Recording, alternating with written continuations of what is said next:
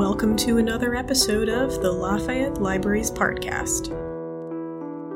We'll be catching up today with Thomas Lannon, Director of Special Collections and College Archives, about Easton Histories, the current exhibition on view in Skillman Library's Simon Room. This exhibit was developed and curated by Thomas along with Rare Books cataloger extraordinaire Pam Murray. So, hi Thomas, welcome. Thanks, Nora. Hello. Thanks so much for coming on the show. Can you start by sharing a bit about what inspired the Easton Histories exhibit?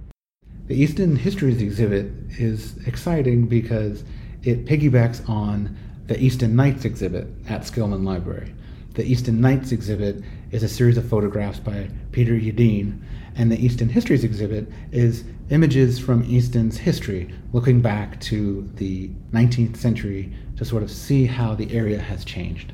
We were really happy to create the Easton Histories exhibit because it was an opportunity for the library and its special collections to share with students not just the history of Easton and the history of campus and the history of the peoples of the Lehigh Valley, but also the history of the, the region's geographical forms, its rocks, its mountains, its trees, um, and the traditions that have, that have been here that I think are sometimes overlooked because the Lehigh Valley is a lot of things to a lot of different people. It has a really complex history, it's an industrial place.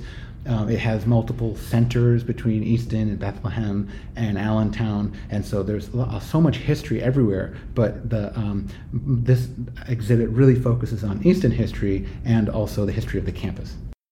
So Peter Yedin's photos on display around the library capture a really eerie, sleepy, empty atmosphere for Easton.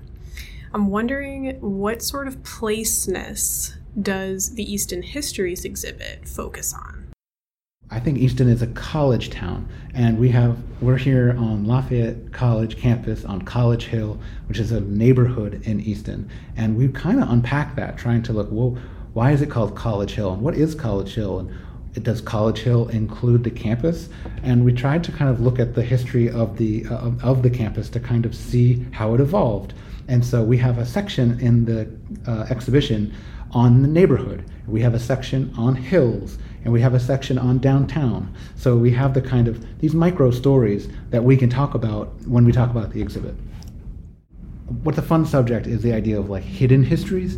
Um, we thought about this idea of for the exhibit. There's all this history around here in Easton. I, I say that, but we don't know it, and it's changed. And there's layers of history, and as these layers of history kind of grow or coalesce, things get hidden, like the trolley uh, in Easton. In 1888, uh, Lafayette Traction Company, with President David Nevin, who's the mayor of Easton, created an electric railroad, which was so exciting for the time, right? An electric railroad that lifted people up a steep grade.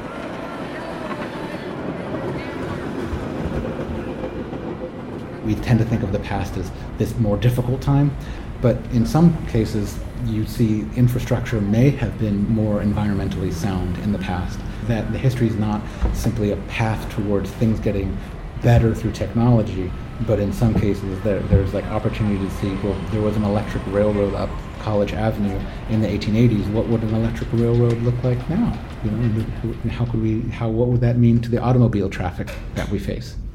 This idea of like the, the hidden history, but we didn't want it to seem like a conspiracy.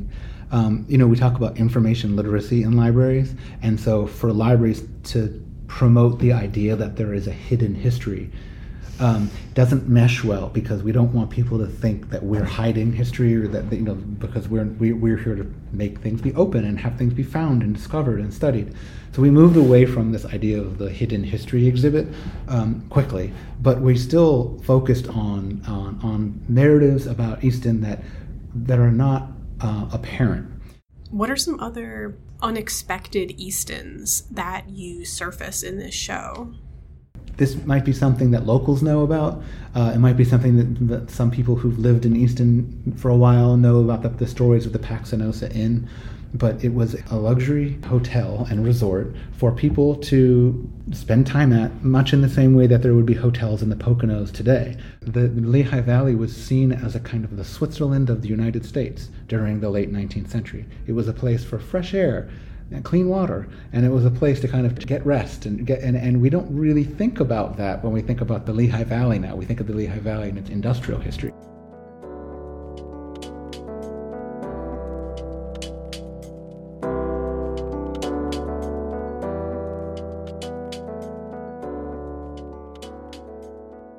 The other thing that's interesting about Easton, in, in, in my opinion, is that it really was like an, a center for international events in the 18th century. Um, the uh, during the French and Indian Wars, the British forces, the, you know, the, the, British imperial energies, and the French imperial energies were competing for the what is the, basically the frontier of America, and Easton was positioned right next, right on the Delaware River, towards the, the what was then the frontier. And so at the conclusion of the French and Indian Wars or the, the, the wars between Great Britain and France in the 18th century, the, the treaties that worked those that conflict out ha- happened here in Easton, which means that Easton was a, a, a center of kind of international news. And I think that that's an important place to start when we talk about Easton to see it in its global position. That Easton's not just a town in Pennsylvania, but has been a place that has a global history. And on top of that, of course, who was here before? We, we're interested in the, the history of Native Americans and the tribal peoples and peop, uh, you know, the, the, the civilizations that were here before us. So, how do you do that? How do you acknowledge those um, archival silences? How do we address archival silences is a huge subject. It is a big challenge. Uh, uh, this concept of archival silences kind of needs to be unpacked. To a certain extent, this exhibit doesn't unpack archival silences as much as it could or should because uh, the silences are so real in terms of local history, in terms of the college archives has the history of the college itself the Easton Public Library has resources about the history of Easton. The Northampton County Historical Society and Genealogical Library has resources about Northampton County, but the, these are separate collections. So, what kinds of materials are included in this exhibit? The, the Easton Histories exhibit includes a lot of postcards, which are some of the only things that photograph or document Easton between 1880 and 1910.